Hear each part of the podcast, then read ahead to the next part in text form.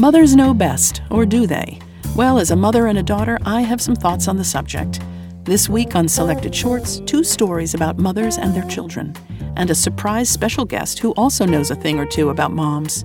I made homemade Halloween costumes. You won first prize as the headless horseman at the Halloween party when you really wanted that scratchy princess costume from the store. I made birthday cakes from scratch, adding layers and layers until they collapsed. And I think the whole family was relieved when I began to put some of that creative energy somewhere else into stories. I'm your host, Meg Wolitzer. Please stay with us.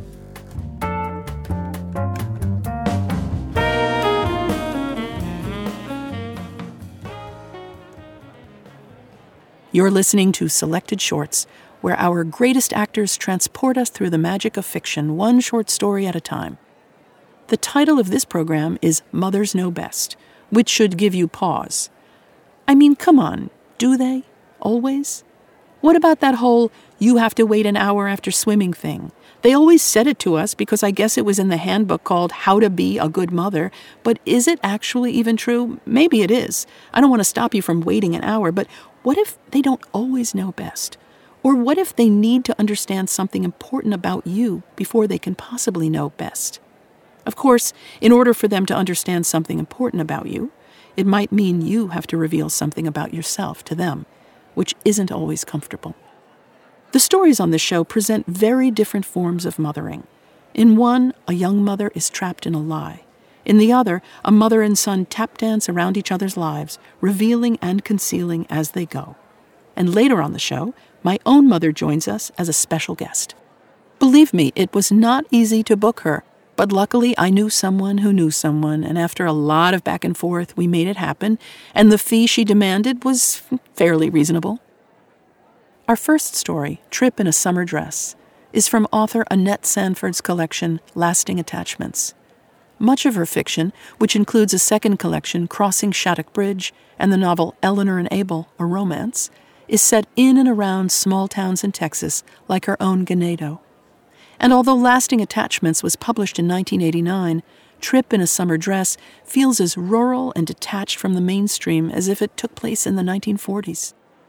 In this delicately wrenching piece, we follow a young woman who's on her way to get married but she's also on her way to leaving her real life behind. What's that wedding tradition? In this case, maybe it's something borrowed, something askew. The actor Mia Dillon, who's the reader here, has a way with gently devastating tales. Dillon's theater credits include Crimes of the Heart and Three Sisters. On television, like many of our readers, she did time on the Law and Order franchise. Here she is with Annette Sanford's Trip in a Summer Dress.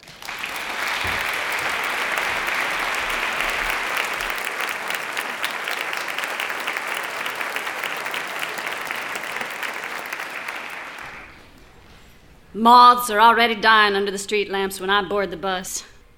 I have said goodbye to my mother and to Matthew, who is crying because he's almost six and knows I won't be back in time for his birthday.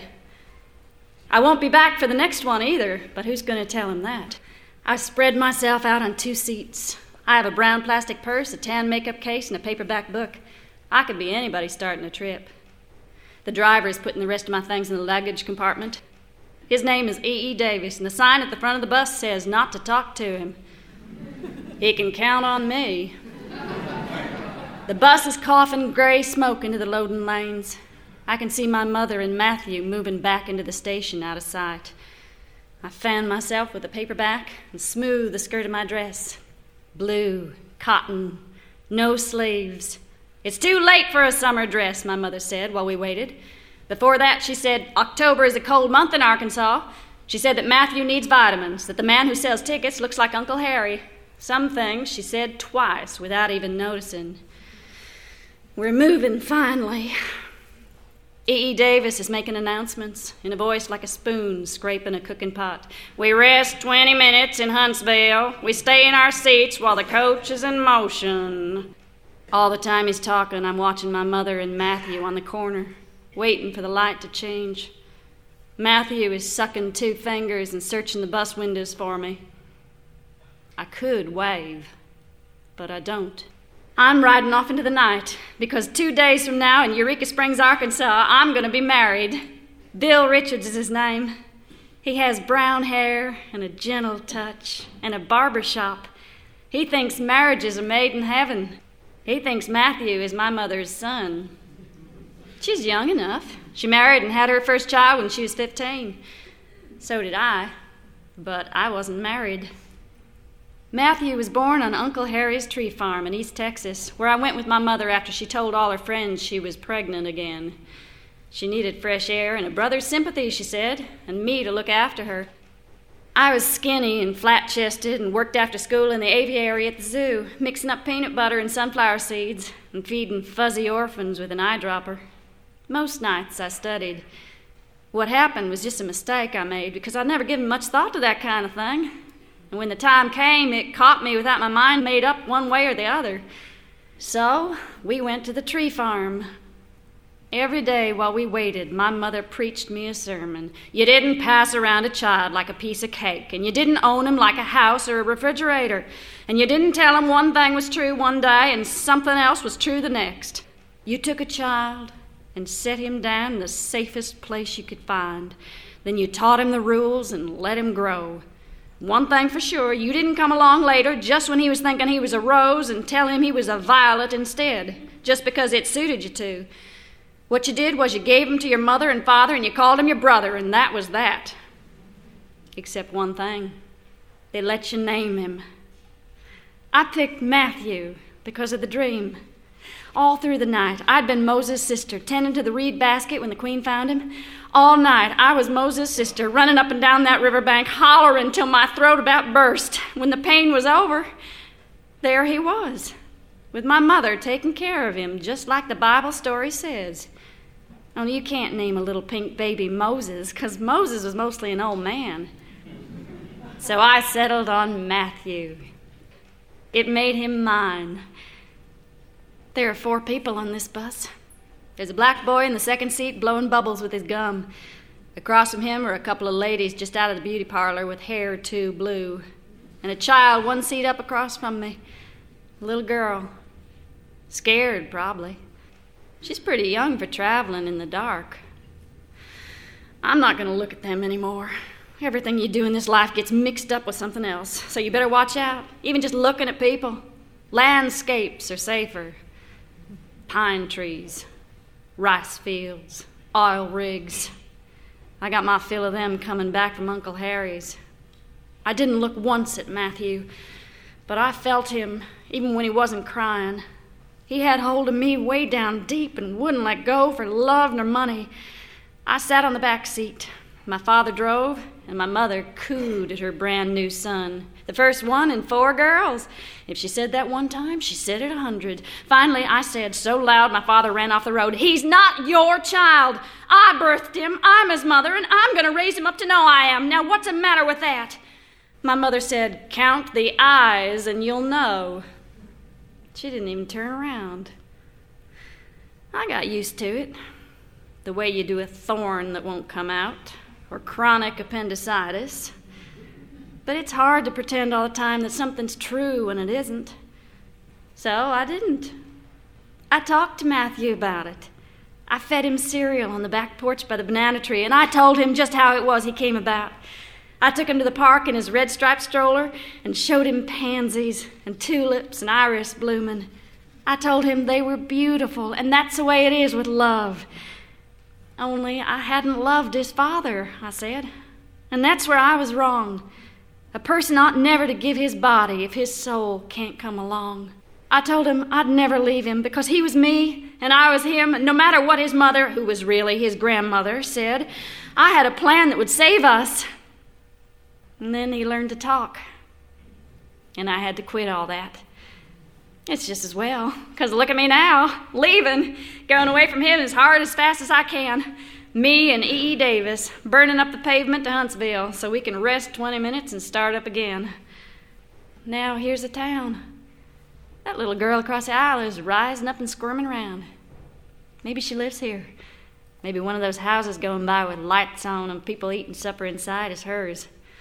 But I'm not going to ask. You get a child started talking, you can't stop him sometimes.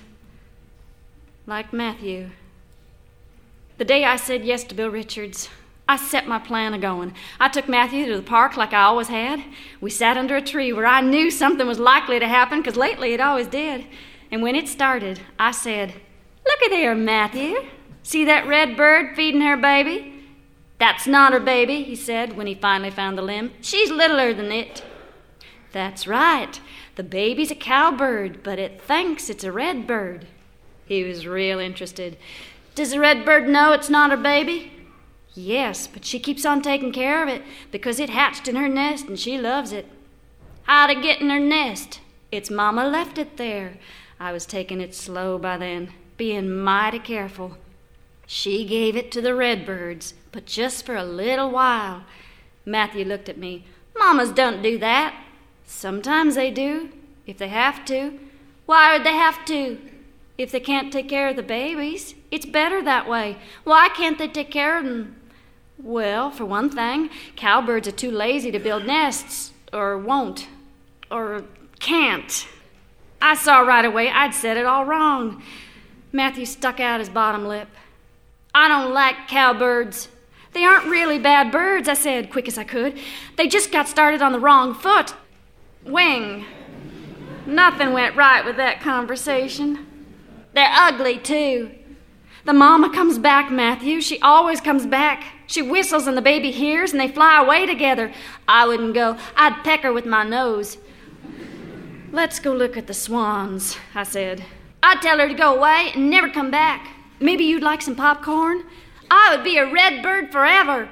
Or peanuts. How about a nice big bag? When we got home, he crawled up in my mother's lap and kissed her a million times. He told her cowbirds are awful. He told her he was mighty glad he belonged to her and not to a cowbird. She was mighty glad too, she said. I told her now was the time to set things straight, and she could be a plenty big help if she wanted to. She told me little pitchers have big ears. Eureka Springs is about the size of this town we're going through. In Eureka Springs, the barber shop of Bill Richards is set in a mountain corner, he says, and the streets drop off like shelves around it. Eureka Springs is a tourist place. Christ stands on a hill there and sees the goings on. In Eureka Springs, Bill Richards has a house with window boxes in the front and geraniums growing out, just waiting for someone to pick 'em. I can see peoples in these houses in this town hanging up coats and opening doors and kissing each other. Women are washing dishes and kids are getting lessons. Next year, Matthew is going to school in Houston. My mother will walk with him to the corner where he'll catch the bus. He'll have on short pants and a red shirt, 'cause red's his favorite color, and he won't want to let go of her hand. In Eureka Springs, it'll be too cool for a boy to start school wearing short pants. In Eureka Springs, a boy won't have to. I can see I was wrong about that little girl. She's not scared. She's been up and down the aisle twice and pestered E. E. Davis. She's gotten chewing gum from the boy and candy from the ladies. It's my turn now, I guess. Hello. I know better, but I can't help it. She puts a sticky hand on my arm. How come you're crying? Dirt in my eye. From the chemical plant, she says, pretty smarty. They're polluters. They make plastic bags and umbrellas. I open my purse and take out a Kleenex. How do you know? I know everything on this road. You live on it? She throws back her head like a TV star. Practically. Fridays I go that way. She points toward the back window. Sundays I come back. My daddy's got weekend custardy. she hangs on the seat in front of me and breathes through her mouth. She smells like corn chips. They had a big fight, but Mama won most of me. You got any kids? No. Yes. Don't you know? A tooth is missing under those pouty lips. I have a boy, a little younger than you. I never said it out loud before to anybody but Matthew. And him when he was a baby. Where is he? At home with his grandmother. Why don't you bring him? I'm going a far piece. He's better off there. She pops her gum and swings a couple of times in one heel. You got a boyfriend? Yes, it's out before I can stop it. I ought to bite my tongue off or shake her good. A child with no manners is an abomination before the Lord, my mother says. That's one thing about my mother. She won't let Matthew get away with a thing.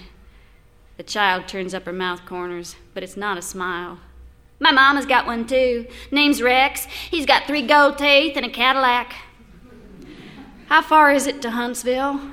Two more towns and a dance hall. You run on. I'm going to take a nap.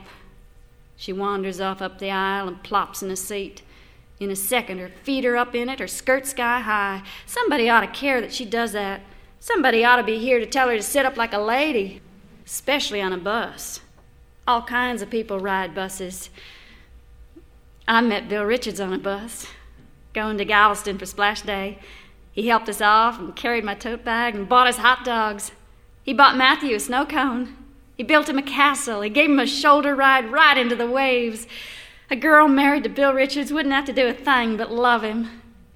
A girl married to Bill Richards wouldn't tell him she had a son with no father, my mother said, and she wouldn't tell her son he was her son, or a red bird either. She would forget it and love her brother. We're stopping at a filling station sort of place. The blue haired ladies are tying nets around their heads and stuffing things in paper sacks. They get out, and a lot of hot air comes in. The door pops shut, and E. Davis gives it the gas. Ten more miles to Huntsville. My mama better be there this time, the child says, loud and quivery. I had it right in the first place, I guess. Her scare is just all slicked over with chewing gum and smart talk. Inside, she's powerful shaky. Your mom will be there, don't you worry. Before I can close my mouth, she's on me like a plaster cast. I should have been a missionary. She's always late. Last time I waited all night. The bus station man bought me a cheese sandwich and covered me up with his coat. Something kept her, I guess. Yeah, she slides down in the seat beside me. Rex. I don't want to talk to her. I want to think about things. I want to figure out how it's going to be in Eureka Springs with Christ looking right in the kitchen window when I'm kissing Bill Richards. And him knowing all the time about Moses' sister. I want to think about Matthew growing up and getting married himself and even dying without ever knowing I'm his mother. Most of all, I want to get off this bus and go and get my baby. Huntsville, yells E.E. I told you, I told you she wouldn't be here. That child's got a grip on my left hand so tight the blood's quit running. We're standing in the waiting room with lots of faces, but none of them is the right one. It's pitch dark outside and hot as a devil's poker. Just sit down, I say. She'll come. I have to go to the bathroom. Go ahead, I'll watch for her. I go in the phone booth. No matter what my mother says, Matthew is a big boy. He can take it. So can Bill Richards. I put two quarters and seven nickels on the shelf by the receiver. I get the dial tone. I spin the numbers out, 11 of them, and drop my money in the slot. I see the woman coming in out of the dark. She's holding hands with a gold toothed man, and her mouth's all pouty like the child's. My mother's voice shouts hello in my ear. Wait, I tell her. I open the door of the phone booth. Wait, she's in the restroom. Your child. There, she's coming yonder. I can see they wish she wasn't. I can see how they hate Sundays. Talk if you're going to, my mother says. She only calls long distance when somebody dies. Mama, I wanted to tell you that you wish you had your coat. I knew it. The air's too still and sticky not to be breeding a blizzard. It's hot here, for goodness sakes. Won't be for long. Thirty by morning, the TV says. Twenty where you're going. Look in the makeup case. I stuck in your blue wool sweater. Matthew, in bed and finally dropping off. I told him an hour ago the sooner you shed today, the quicker tomorrow will come. But he's something else to convince that boy. Comes by it naturally, I say, and plenty loud, but she doesn't hear. Have a good trip, she's yelling, and wrap up warm in the wind. When I step outside, it's blowing all right, just like she said, hard from the north and sharp as scissors. By the time E.E. E. Davis swings open the door and bellows, All aboard for Eureka Springs, that wind is tossing up newspapers and bus drivers' caps and the hems of summer dresses. It's whipping through door cracks and rippling puddles and freezing my arms where the sleeves ought to be. If I was my mother, I'd get mighty tired of always being right.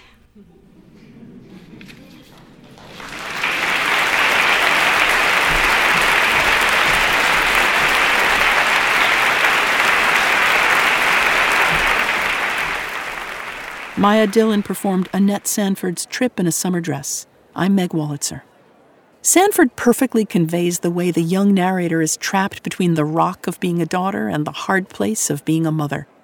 When we return, a subtle game of emotional hide and seek between a mother and her grown son. Perhaps you've played some version of that in your own family, or maybe listening to this story will make you realize that you have. You're listening to Selected Shorts, recorded live in performance at Symphony Space in New York City and at other venues nationwide.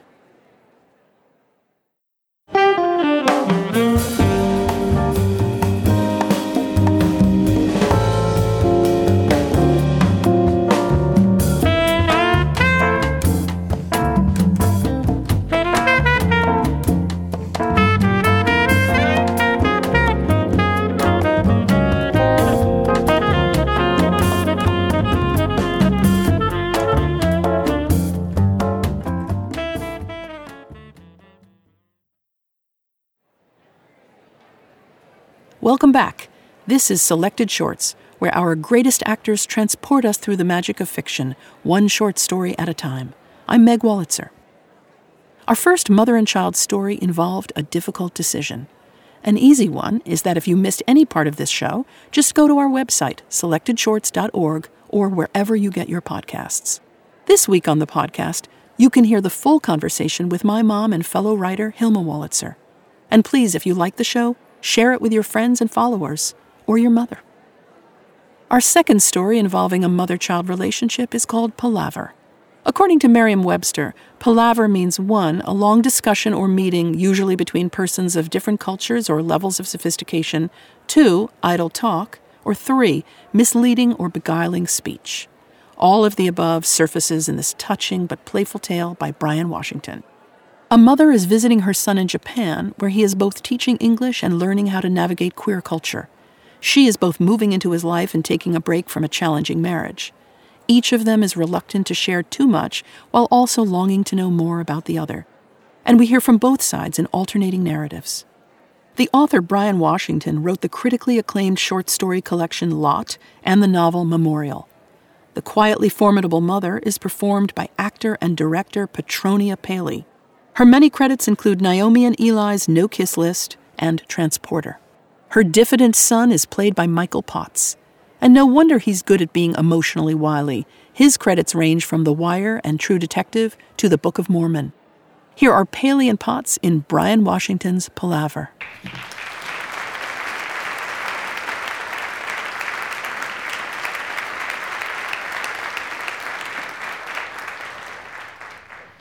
He made his mother a deal. For every story he told, she'd give him one of her own. That's hardly fair, she said.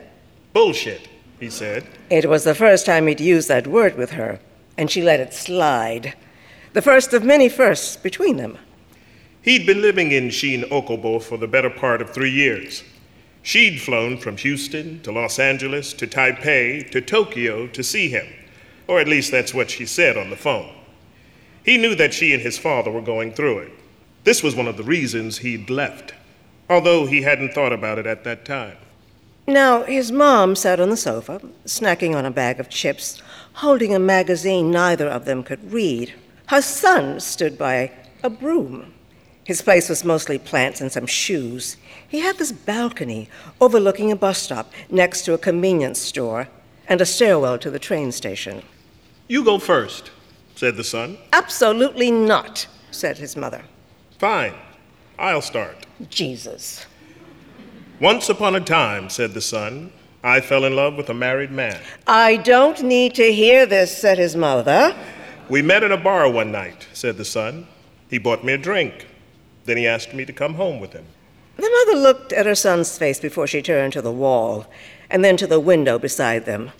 The one thing his apartment had it was the view. It drizzled her first morning in the country, and she'd watch sheets of rain paint a gaggle of grade schoolers by the stoplight. You're serious? she asked. No joke. You aren't serious. Why would I lie now? Unbelievable. Were you safe? I'll only tell if you play. This isn't a fucking game. Is that a yes? God, said his mother. Good, said her son sweeping at what passed for his kitchen. We were safe. We're safe. Is this a thing that's still happening? asked his mother. Are you still seeing him? It's your turn, said the son. You give me one of yours first. I'll make it easy for you, said the son later. Just tell me how you met Dad. It was his day off. His mother sat beside him on a bench in the train station.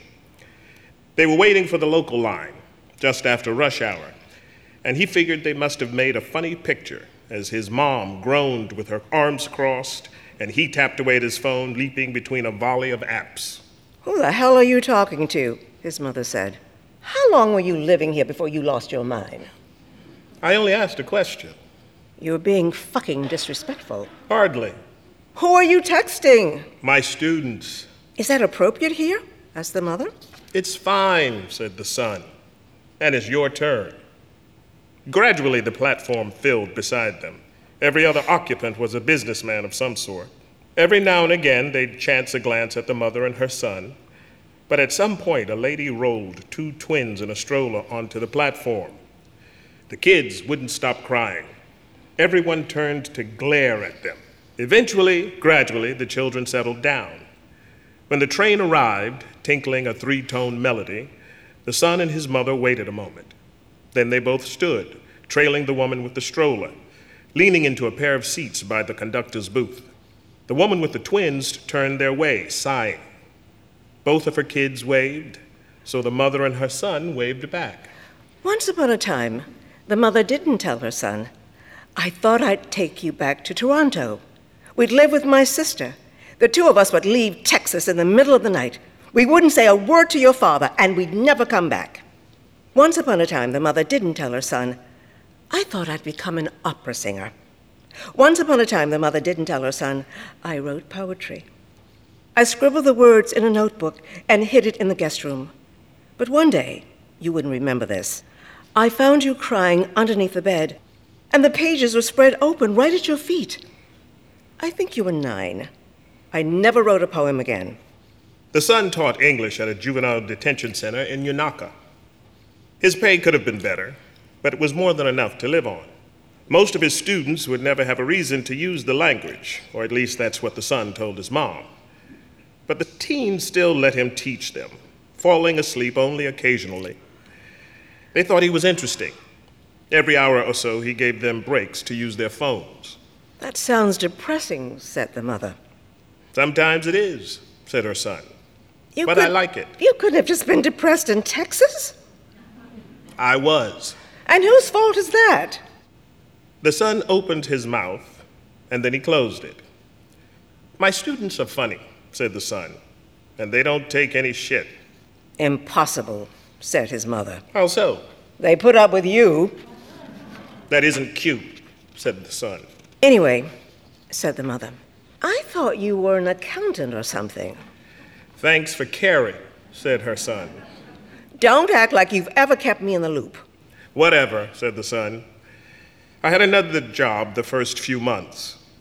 And how'd that go? It was fine. But one of the clients complained. Because you were black? said his mother. No, said the son. But then he didn't say anything else. Some nights the son stayed out a bit later. His mother would walk to the convenience store for dinner, nodding at the cashier when he bowed. Sometimes her husband texted her and she'd think about how to reply, but she never sent anything. It was enough for now for him to know she'd read it. Then one evening, smoking on her son's balcony, the mother found folded under her chair's leg a crumpled Polaroid of two men. One of the men was her son. The other guy looked a little older. They both smiled, holding inflatable numbers on each other's shoulders. And the mother thought briefly that her son looked better unshaven after all. So she took a photo of the photo with her phone, and then she refolded it, slipping it under the seat. The mother started to light another cigarette, but then she thought better of it, and she stepped inside instead, kicking off her son's flip flops, leaving a window open for the breeze. The next evening, the son and his mother sat in a bar, one of the tiny enclaves lining the alleys of Nichome. Posters and flyers showing men fucking in various positions were splayed across the walls, while a pulsing techno track thrummed from above. The son watched his mother eye each picture, and he winced at her just a bit. but she didn't say anything about them. The room was mostly empty. Two dudes fingered their drinks in the corner, whispering each other's ears. The bartender, a bearish man, napped by the register. The son drank a frothy beer, calling out for a second, and his mother shocked him by raising her finger for one, too. The bartender said something in Japanese. It made the son laugh. He replied with something that made the bartender shake his head. He thinks I'm charging you, said the son. Don't lie, said the mother. I know where we are. You didn't say anything. It didn't need to be said. Is this your first time in a gay bar? Tell me about your married man, said the mother. This made the son wince again. He fidgeted in his seat. Once upon a time, said the son, a boy met a man. Here we go, said the mother. The man promised this boy a kingdom, said the son, or at least a house in the suburbs. And the boy thought this man was lying, but he wasn't, which made the boy happy. Except the man maybe hadn't told the entire truth. That he had a wife, said the mother. And a child, said the son. Jesus. On the way. That doesn't make a difference. She hadn't meant to raise her voice. The son and his mother looked around the bar, but the two men in the corner only grinned, raising their beers. I know you don't have any morals, said the mother. But do you think homewrecking is a game? You're asking the wrong question, said her son. Does his wife know? It's your turn, said the son, sipping his beer. A little later on the train home, the mother exhaled in her seat. Their car was packed with drunken businessmen patting one another's backs, a couples nosing each other's ears, and stragglers tapping at screens. Fine, she said. Your father stole me from a tower. We can't talk on here, said the son. You asked me a question, and this is your answer. The game's no fun if you lie. Your father plucked me from the top floor, said the mother, carried me all the way down, slayed a dragon and all the townspeople. You're being sore, said the son. You didn't fly all this way to be sore. I didn't fucking fly all this way to play games with you, said the mother. And how would you know anyway? Dad's not the kind of guy, said the son. And his mother started to say something else, but the train slowed to a stop, and his mom shifted in her seat, and he reached for the rail, steadying them both. Most days, the son went to work. The mother followed him to the train station where they diverged. And she rode from Shinjuku to Akihabara to Shibuya, funneling change into vending machines, walking in and out of shops, snapping photo after photo in Yoyogi Park. In front of the park shrine, some women asked the mother to take their photo, so she did.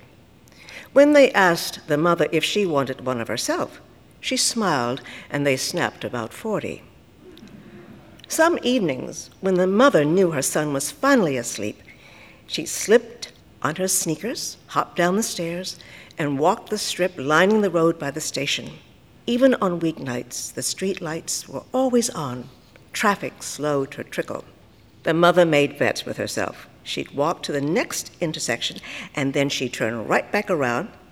But when she actually reached said intersection, it became the next intersection, and that one became the intersection that followed. When the mother made it back to the apartment, she'd stand in the doorway, waiting to hear her son snores. Once they returned, the mother settled back into bed, flipping her phone onto its side. There was a night when her husband texted her a single emoji, and she responded immediately without even thinking about it, just as a reaction. She thought about how there were some things we simply can't shake. Once upon a time, said the son, I spent the night on a bench in Montrose. Once upon a time, said the son, I woke up in an entirely different part of Houston in someone else's clothes. Once upon a time, said the son, I brought a boy to the house. In high school, I think. You didn't, said the mother. This is a thing that happened. Liar. When? You were at work or something. What? Where did he come from? Who? This boy. Where they all come from. We met on an app. Did you have sex? In the house? Shit, said the son. Are you really asking me that? You're the one who brought this up said his mother. I'm asking because I'm worried about you. You weren't worried then, Detective. I said I am worried. said the mother. You little shit. Then don't be, said her son. And anyway, said the son, Dad caught us. He told the guy to go home. This made the mother open her mouth, but she didn't say anything. Her son waited for the words, but they just didn't come. So they both moved on. Once upon a time, the mother didn't tell her son. My own mother tried to marry me off. Once upon a time, the mother didn't tell her son. I couldn't have possibly made her life any more difficult. I broke every rule she ever put in front of me. Once upon a time, the mother didn't tell her son. I introduced your grandmother to your father, and she told me she'd never approve. I laughed right in her face, and once I started, I simply never stopped. I laughed for weeks and weeks and weeks until I ran out of breath. And then I started again. Sometimes in the evenings they walked, usually in silence. They let the city do the talking between them, but this night was dimmer than most. And they'd chosen another club in Nichome, and jazz drifted from the speakers, and the son looked entirely distracted, flipping his phone on the bar counter. Eventually, the soundtrack changed. When the mother said the singer's name aloud, her son made a face. What? she asked. Nothing, said the son. You're just full of surprises. Flying here, listening to city pop. Children are the least surprising parts of their parents' lives. Also, said the mother, does your married man have a name? This again, said the son. You brought it up. He does, said the son. You don't have to tell me what it is, said the mother. I wasn't going to. What do you even do together? Do I need to spell it out? You know exactly what I'm asking you. Well, said the son, once upon a oh, time. Oh, enough with that. He takes me to baseball games, said the son. He likes baseball, and we go for walks. That's it? Are you saying there should be more? Do you think we're aliens? No, said the mother. But her son couldn't read her tone. It had a tenor he'd never heard her use before. The son picked up his phone again. He tossed it back onto the counter. Fine, said the mother. Then tell me a story about your students. Uh, you don't want to hear about them, said the son. Of course I do. And you clearly need something else to talk about. They don't take me seriously, he said. It's like they know the whole thing's just an act. But they've taught me a lot. The mother was about to ask what specifically the teens had taught him, but the son raised a finger, grabbing his cell. He spoke quickly and quietly. His tone reminded her of his father's. And then the son stepped across the room, down the stairs and out of sight, whispering into his phone, leaving his mother alone. He didn't come back for a while. Eventually, the mother realized that the bartender had been watching her. They made eye contact and the bartender nodded, reaching for another glass. That night, they walked back to the apartment in silence, and they'd nearly made it to the complex when the son sat on the bench out front, hiding his head in his hands. The mother eyed him, blinking. She thought about rubbing his back. She wasn't sure if she should. Listen, said the mother, I don't claim to know what it's like, but I know that disrupting a marriage could be the death of you. You have to trust me. Is that why you flew here? asked the son. To lecture me? I'm only telling you what I see. You have to take care of yourself. You don't know anything about it. I know that it's eating you up. You don't know shit. I know that it's got you crying at midnight halfway across the world. What if I told you that everyone knows? said the son. Him and his wife. What if I told you that she doesn't mind, that she's got her own thing going on too? What if I told you that that's just the way it is and I'm fine with that? The son found himself breathing heavily, and the mother took a second to catch her own breath. A group of guys walked around them, smoking, and one of them looked their way, whistling. When the son stood up, the mother put her palm on his shoulder. He sat back down. Maybe I should go back, said his mother. Maybe you should, said the son. I left because you made me he said. No one made you do anything, said his mother. No, said the son, you made me. I would have died, so you made me. The mother wasn't sure they were talking about the same thing. And before she could ask, The son shook his head. He stepped into the complex alone. Once upon a time, the mother didn't tell her son, I caught you with a boy. You never knew that I knew. Once upon a time, the mother didn't tell her son, I watched the way you looked out the window afterward, and I thought about cupping your cheeks in my palm, telling you to go where you wanted. Once upon a time, the mother told her son, I flew halfway around the world to find you, and you were doing mostly fine, or as fine as could be expected. I didn't know if I preferred that to finding you in a mess. I didn't know if one was better than the other. Wasn't sure if I should stay to find out. His mother had planned to stay a week, but on her last morning she extended her ticket. The airline didn't give her a hard time. Her son didn't say anything about it either. That evening, he didn't come back to the apartment, and she walked up the road to sit in a bar by herself. She ordered a glass of wine, watching the couples sitting across from each other Another woman sitting alone made eye contact, and the mother nodded, and she nodded too. The next morning, the son returned.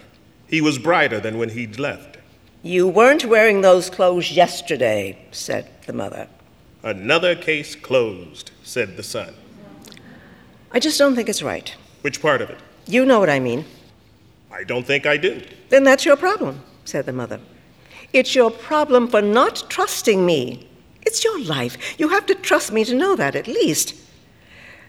And before her son could say anything else, the mother added, It wasn't my first time.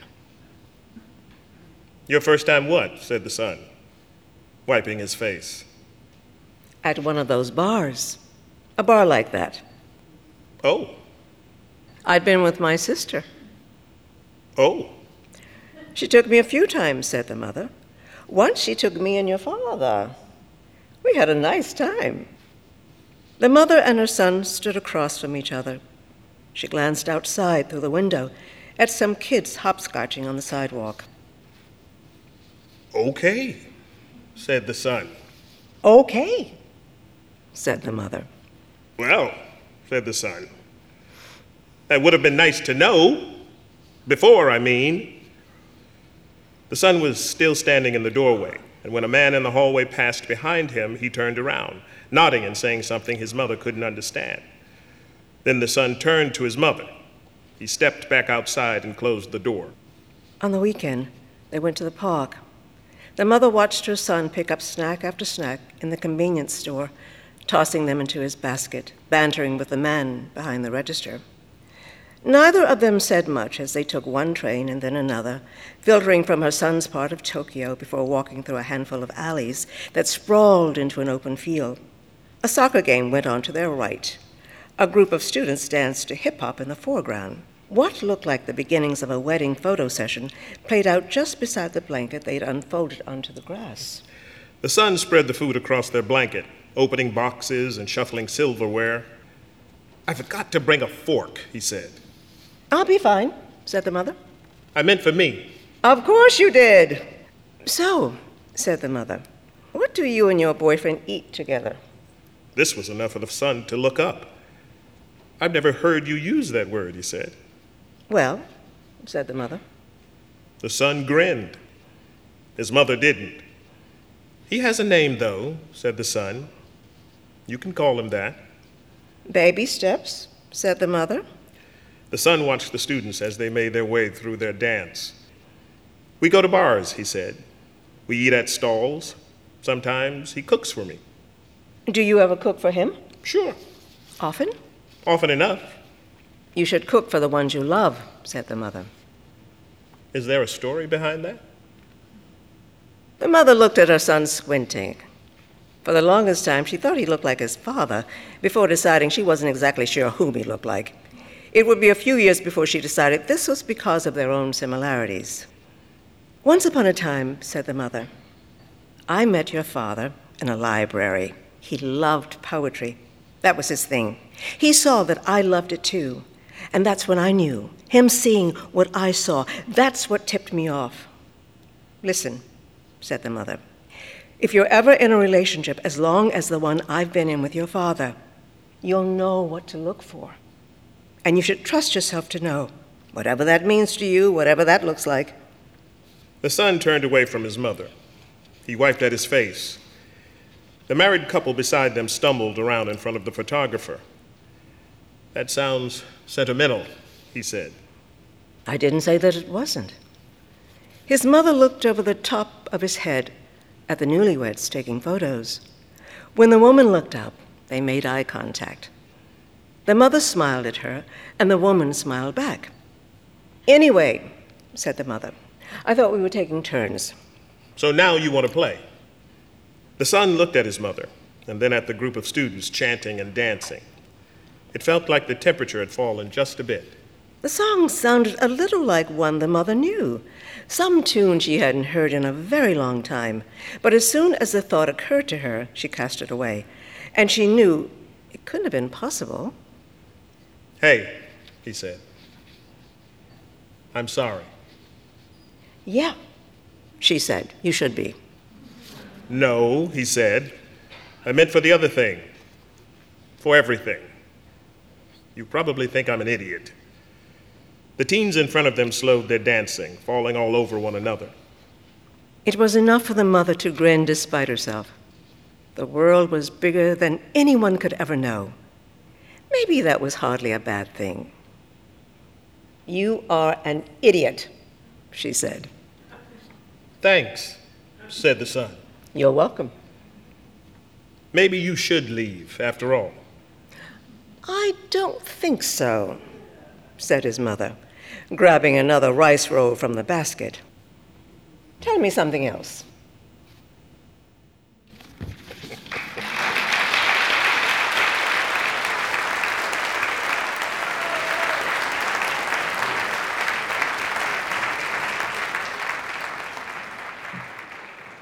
That was Petronia Paley and Michael Potts performing Bryan Washington's Palaver. I'm Meg Wolitzer. What's great about this story is the low key and incremental way that it charts emotional education. Because the mother and son are together only for a short period of time, the education is speeded up. It's more like a crash course. Yet there's no big scene, just a quiet coming to terms. You may have noticed that this program is about mothers. So let me tell you a little about mine, because you are about to meet her. Hilma Wolitzer is 92 years old. She is a novelist and short story writer who sold her first story, Today a Woman Went Mad in the Supermarket, in 1966. And it also happens to be the name of her recent collection. She's had a long and wonderful career, and it's still going on. Here she is. Hi, Meg. So glad to see you, Mom. Me too. So I noticed reading your oeuvre, there are a lot of mothers in your work, aren't there? Yes, there were a lot of mothers in my life as well. Really? Yes. How we, so? Because people of my generation, women of my generation, generally just had children. Most of us didn't think about it. We just had them. I mean, I was raised by a housewife to be a housewife and to be a mother. I was not raised to be a writer. The women protagonists in your stories all have children. Do you believe in the advice, write what you know? I'm more inclined to think that you should find out what you know by writing about it. And that's how you went about it? Yes, really. Who told you to do that? Did you just instinctively do that? I also read a great deal. I didn't intend to become a writer. I didn't sign a contract with my husband, with your dad, to be a writer. I agreed to be a wife and mother. What I did find out when I began writing was all that experience, all that domestic experience, was wonderful fodder. It was literary fodder. When did you realize that? Were you like in the middle of being a brownie troop leader and you thought, ooh, this is good material? Probably in the middle of making a diagonal jello mold. How do you do that? How do you make it diagonal? I'm not going to give away all my secrets today, am I? No, no. But you did a lot of creative stuff around the house. Was that a way of just sort of channeling all your creativity? I think so. I made homemade Halloween costumes. You won first prize as the headless horseman at the Halloween party when you really wanted that scratchy princess costume from the store. I made birthday cakes from scratch adding layers and layers until they collapsed. And I think the whole family was relieved when I began to put some of that creative energy somewhere else into stories. I've brought you here actually to confront you about that princess costume. I've really, you know, this is kind of an intervention. This is kind of a psychological moment that I really want to confront you about it. It's caused me so much pain. Well, I have to apologize publicly for all that. This is a great place for it. We air all of our family secrets on this show. So tune in. Not all, I hope. Not all, but some. Some. What was it like for you being a housewife in the 60s and 70s and starting to be a writer? I mean, you were the only one you knew in our neighborhood, right? Was there anyone else I had doing never, creative work? I had never met another writer. We didn't even have a bookstore in the town in which we lived. We had a good library, but we didn't have a bookstore. But I did read a lot, and I began writing, and it was difficult because you kids were around a lot, and there was no separate place. There was no private room. I didn't have Colette's Willy to, you know, lock me into a room to work. I had to work at the kitchen table on a standard typewriter, and you kids and the dog were running around the table at the same time. And somehow I was able to block you out, mentally at least, if not physically, and write. And you even came home for lunch. You, I know, I'm so sorry. Yes, I know. That was a shame. I know, because you really need that uninterrupted time. But I remember the library being such a powerful place for all of us, you and me probably in particular. I felt once you started to publish, when we went to the library, they let us take out as many books as we wanted. I kind of felt really important, kind of like the Kennedy family swanning around Hyannisport. Ooh, we're really important uh, with my 10 Cherry Ames junior nurse books. You had quite an imagination, Meg. Yes, yes, definitely, definitely. Did you feel constrained about what you could write about? Again, you're living in a suburb. Presumably, people you know are reading your work. Did you feel that there were things you couldn't write about? Oddly enough, I didn't. I felt there were things I might not have been able to say at a dinner party. There were ways I couldn't behave, but I could let my characters do it. It was a subliminal way of acting out, I think. Uh, my stories were a little brazen much more brazen than I was. I was a little shy at, in those days. Where does that come from? Is that just a side of you that you've chosen socially not to emphasize? It's the true me. Mom.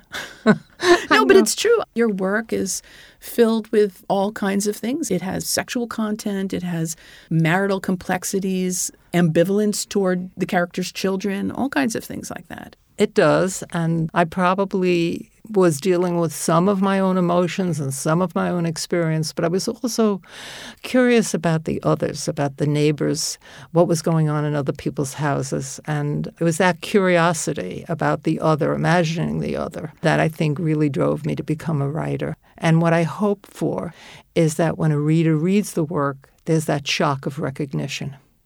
I think there definitely is. And you're right about thinking of other houses. I used to lie in bed in our house. We lived on a block where the houses were pretty close together and and know, identical. And identical, looked exactly alike. But whatever went on inside was not identical.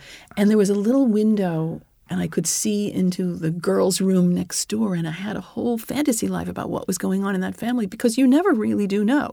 And that's mm-hmm. what fiction does. On this show, which celebrates short stories, we get like a little window into the lives of others. And I think that's just so profound. I agree. And I'm still curious about other people's lives. Is there a point at which curious becomes inappropriate? Not in my case, because I never wrote directly about people I knew, though it was quite tempting. I would use perhaps a line of dialogue or two because my mother was such a great Mrs. Malaprop that I had to use it, but I never based a character on her. She didn't appear in my fiction, and none of my friends did, so they could feel safe talking to me. What was at least one line that you used from your mother? Well, after my sister broke up with a young man, my mother said, gee, she dropped him like a baked potato. Speaking of mothers, she was a wonderful mother. My grandmother, who we called Ma Rose, it's so interesting to think about character because I've always said to students when I teach that feeling that happens when a character enters a room is almost like the room temperature changes and you want to feel that difference. It's not just somebody comes in and talks and then leaves. They come in and talk and you the reader feels something a little bit different in the air. Do you feel that way? Yes, definitely because they bring their experience with them. They bring their secrets. They bring everything they know which expands what you know, which is really quite limited. So when I say write to find out what you know, your characters inform you a lot about what you know on an unconscious level, and perhaps you didn't realize. You know, I mean, there's nothing mystical about it. My characters are not ghosts who appear, and I don't actually visually see them but I see them in my mind and I hear them in my mind. Yeah, the first line of Dr. Spock's baby and child care, speaking of motherhood, is something like trust yourself, you know more than you think you do. Well, I guess that's two lines.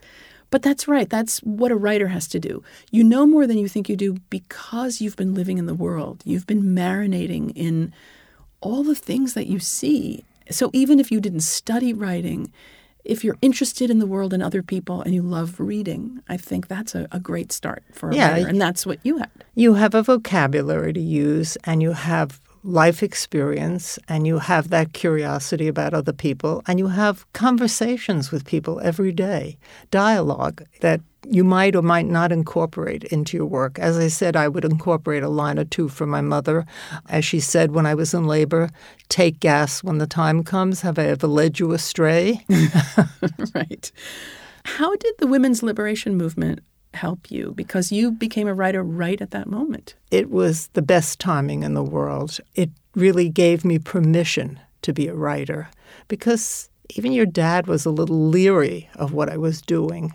I was not adhering to the contract we had signed, where I would be making dinner parties for his colleagues, my famous jello mold, and raising children, which I was happy to do. I really loved my domestic life, and I loved it again when I wrote about it. But I also felt a desire to do something else. I wasn't sure what it was. But when I figured it out, the second wave of feminism began, and really I would learn that I could do this, that I had a right to do it, and I deserved to do it. How did you feel when you knew that I was starting to become a writer?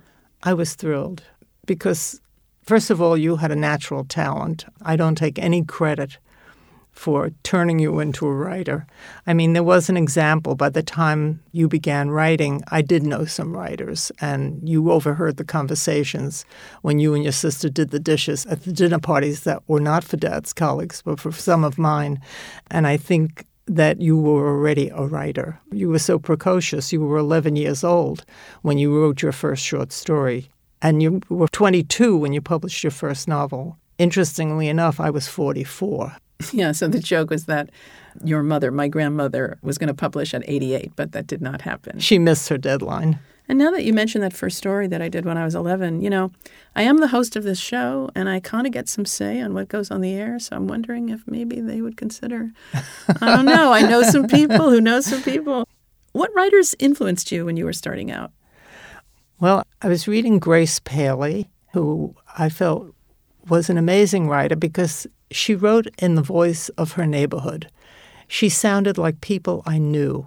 And so I didn't have to find some peculiar dialect. I could talk in a natural voice, and Grace Paley taught me that. And she was also very funny and very sad, often on the same page.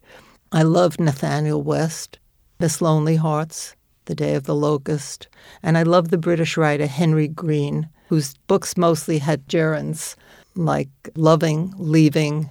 And so my first novel Party was, Going, right? And Party Going, yeah. yes. In fact, they were all together in one volume.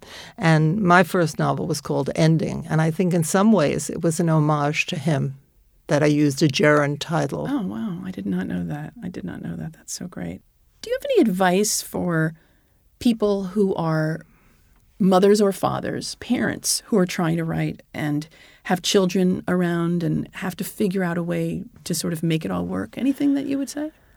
I think you have to set aside a certain period of time. For me, the best time in the world now that my children are grown and out of the house for, for many well, years. Physically grown, not yes, necessarily yes. emotionally oh, grown, but I think you're very grown up. I found that going to the typewriter from the minute I woke up, right from bed to the typewriter, as Amy Tan says, from dream to dream, was the best time. But I couldn't do that when I was a young mother. I had to make breakfast. I had to get you off to school. I had to walk the dog. I had to warm up the car for dad before he left in the winter, you know, and stuff like that. And then I had those few hours before you came home for lunch, so I had to set it up. And I also worked late at night. These were not ideal times for me. But I think that people have to find the time somehow and not neglect their families because families are really most important thing in the world to me and also useful in my writing. Yeah. So maybe we should talk a little bit about the earlier days when I was becoming a writer, when you were in the full flush of becoming a writer and all of that. Do you remember any of that? I remember that you tied a note to the dog's collar. I don't know whether it was when my first novel had just been accepted, but you wrote a note, you tied it to the dog's collar, and you said, Go to mommy.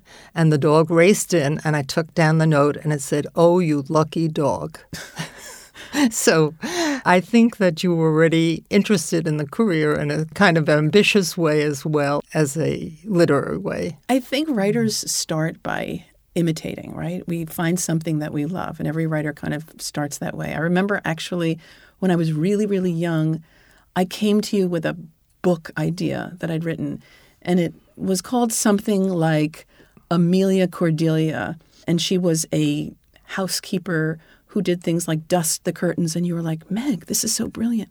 I want to show it to my agent. And I burst into tears because I'd completely stolen it from Amelia Bedelia, the famous book that you just did not know.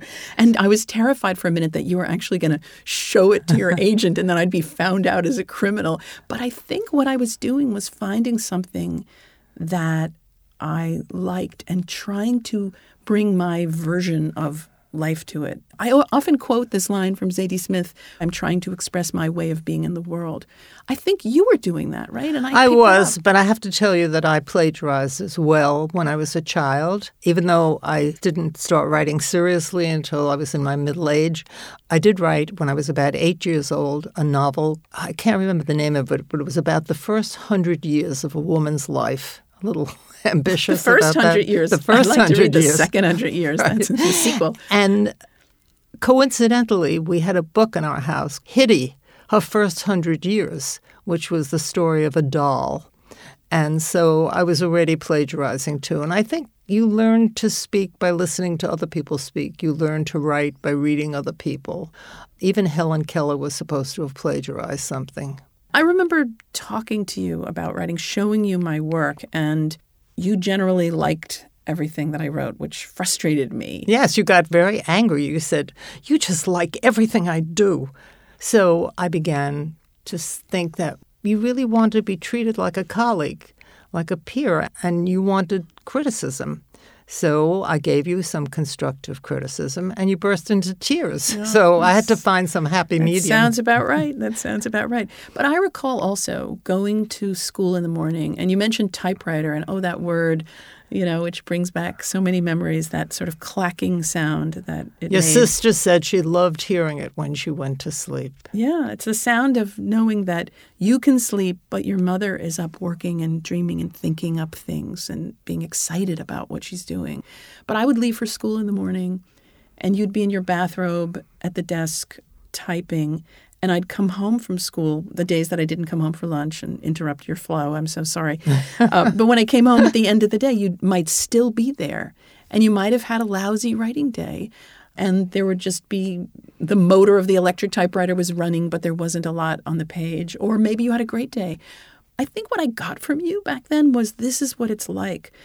You have bad days, you have better days. Even when you think you've had a good day, your editor no one may want it, first of all, or if you're lucky enough and you have an editor, they may say, no, no, go back and do it again. But when you're writing it, you don't think about other people. I don't think about other no. readers. I'm writing it for myself, and I find I'm my own best critic at first.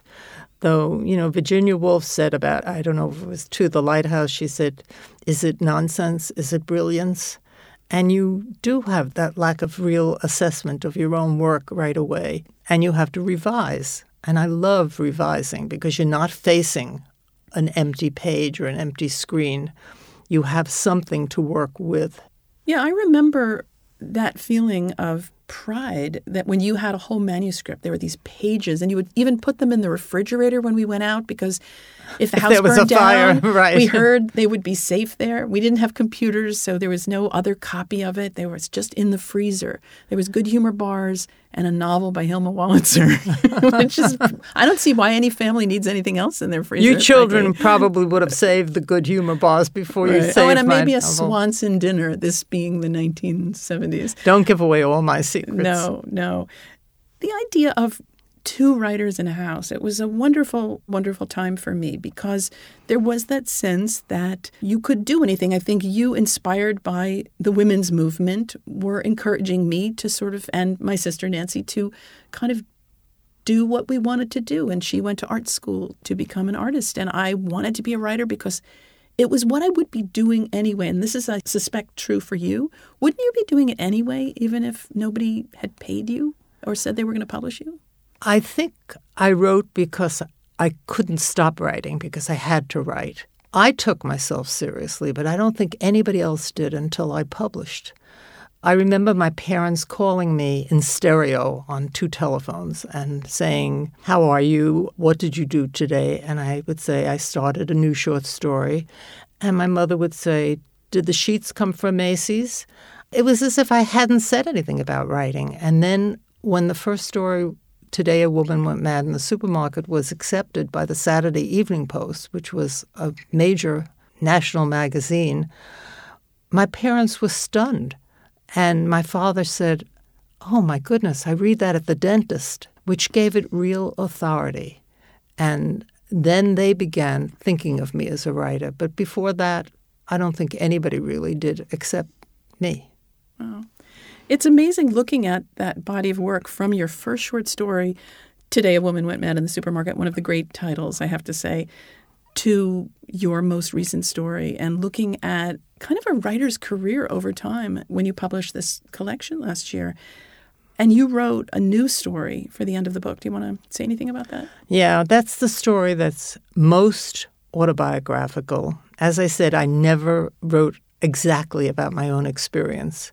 I would find a couple who were very similar to Dad and me. The Holitzers. Yes. That's very funny. And I would write about them and I would give them some of my own experience, but not all. So it was a mix of truth or truth wrapped in a lie or lie wrapped in the truth. I can never figure that out. But the new story was called The Great Escape, and I wrote it after Dad died of COVID and after I had COVID in the beginning, the very beginning of the pandemic. And for the first time, I really felt compelled to use my own experience. I assigned it to those same characters who appear earlier in the book, but I put more actual facts about what happened to us. And it's not just about Dad's death from COVID, but it's about a long marriage and how it ends. But it's also has funny parts to it as well. How did it help you to write that? During that early period of the pandemic, there were none of the usual rituals of mourning. There was no real funeral. Dad was cremated without anyone to see him off. No one came to visit me because I was still infected when I came out of the hospital. And so it was as if he had disappeared. And that's what I said in the story. He seemed to have vanished. He seemed to have escaped like Houdini rather than died. So writing this story was both painful and a catharsis at the same time. I couldn't not write it. I didn't think I could type that fast. That's that's how I wrote it. And that makes me think actually about our show and what we do on the show because listening to someone else's experience, someone else's deeply felt experience, whether it's actual, you know, stuff that happened to them or just stuff they imagined, you get caught up in that same necessary way and we get swept into how people live and what they go through and how they come out the other side. It really is about how we live.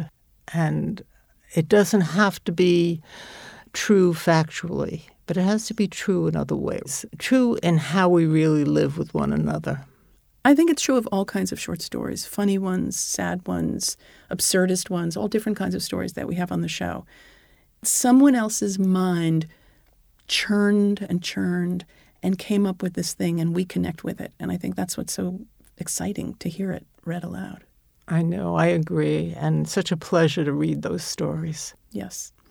Well, Mom, thank you so much for giving me your time. I mean, honestly, if I didn't get you here in the studio, I don't know when I would see you because you're such a social butterfly. Yeah. Are you thanking me also for all the time I gave up when you were a child? oh, no. I am so guilty of that. When I think about how I would burst in because there was a math problem. Well, why go to you for a math problem when we're both hopeless? I think Dad was a much better source for that. No, but it is true that having children means that your writing might take on a certain staccato, broken up, a lot of white space between the paragraphs, paragraphs ending in the middle quality because I was underfoot and I am sorry about that. But may I tell you a joke? Yes, please. Um, they asked this very old woman if you had to do it all over again, would you have children?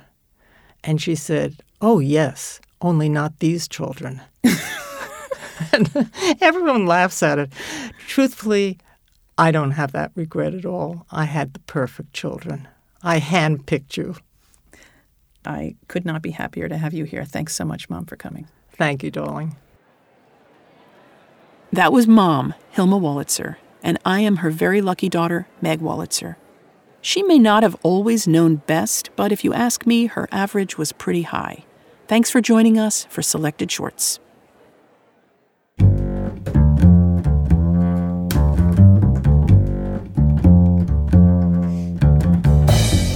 Selected Shorts is produced by Jennifer Brennan. Our literary team is Matthew Love, Drew Richardson, and Vivienne Woodward. Our director of marketing is Mary Shimkin. Our radio producers are Sarah Montague and Jenny Falcon. The readings are recorded by Miles B. Smith. Our programs presented at the Getty Center in Los Angeles are recorded by Phil Richards. Our theme music is David Peterson's That's the Deal, performed by the Deardorf Peterson Group. Selected Shorts is supported by the Dungannon Foundation, creator of the Rea Award for the short story. Support is also provided by the NYC COVID 19 Response and Impact Fund in the New York Community Trust, the Howard Gilman Foundation, the Shubert Foundation, the Sharina Endowment Fund, the Blanchette Hooker Rockefeller Fund, the Achelis and Bodman Foundation, the Henry Nias Foundation, the Fan Fox and Leslie R. Samuels Foundation, the Michael Tuck Foundation, the Vida Foundation, the Axe Houghton Foundation, the Lemberg Foundation, and the Grodzins Fund. Selected Shorts is made possible by the National Endowment for the Arts and with public funds from the New York State Council on the Arts with the support of Governor Kathy Hochul and the New York State Legislature. Additional support is provided by the Isaiah Sheffer Fund for New Initiatives. Symphony Space thanks our generous supporters, including our board of directors, producer circle, and members, who make our programs possible with their annual support. Selected Shorts is produced and distributed by Symphony Space.